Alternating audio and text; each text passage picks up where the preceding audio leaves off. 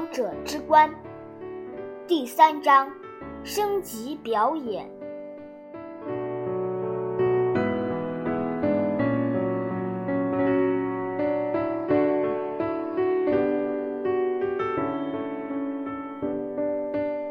一天下午，在完成了一系列奇怪的训练之后，马丁内斯拿了一把椅子，坐到了雅各布的面前。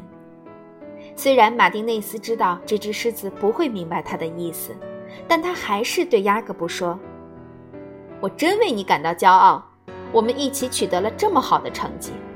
但接下来我们要面对一件非常特殊的事情，或许这是世界上最不可思议的一件事了，因为没人知道这件事到底有多么危险。”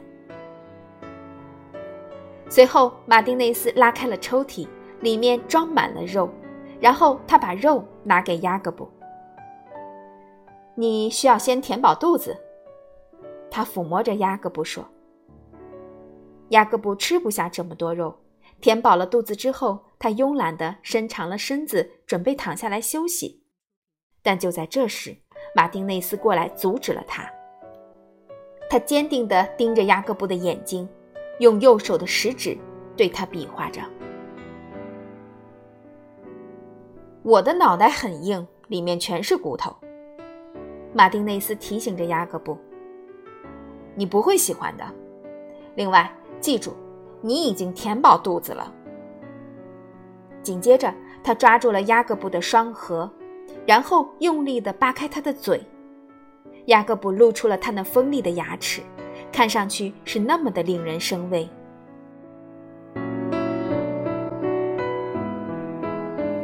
之后，马丁内斯做了一件不可思议的事，他把头伸进了狮子雅各布的口中。这真的需要很大的决心和勇气。雅各布对这样一个硕大的毛烘烘的东西塞进自己的口中感到有些不知所措，但他始终坚持着，张着嘴巴。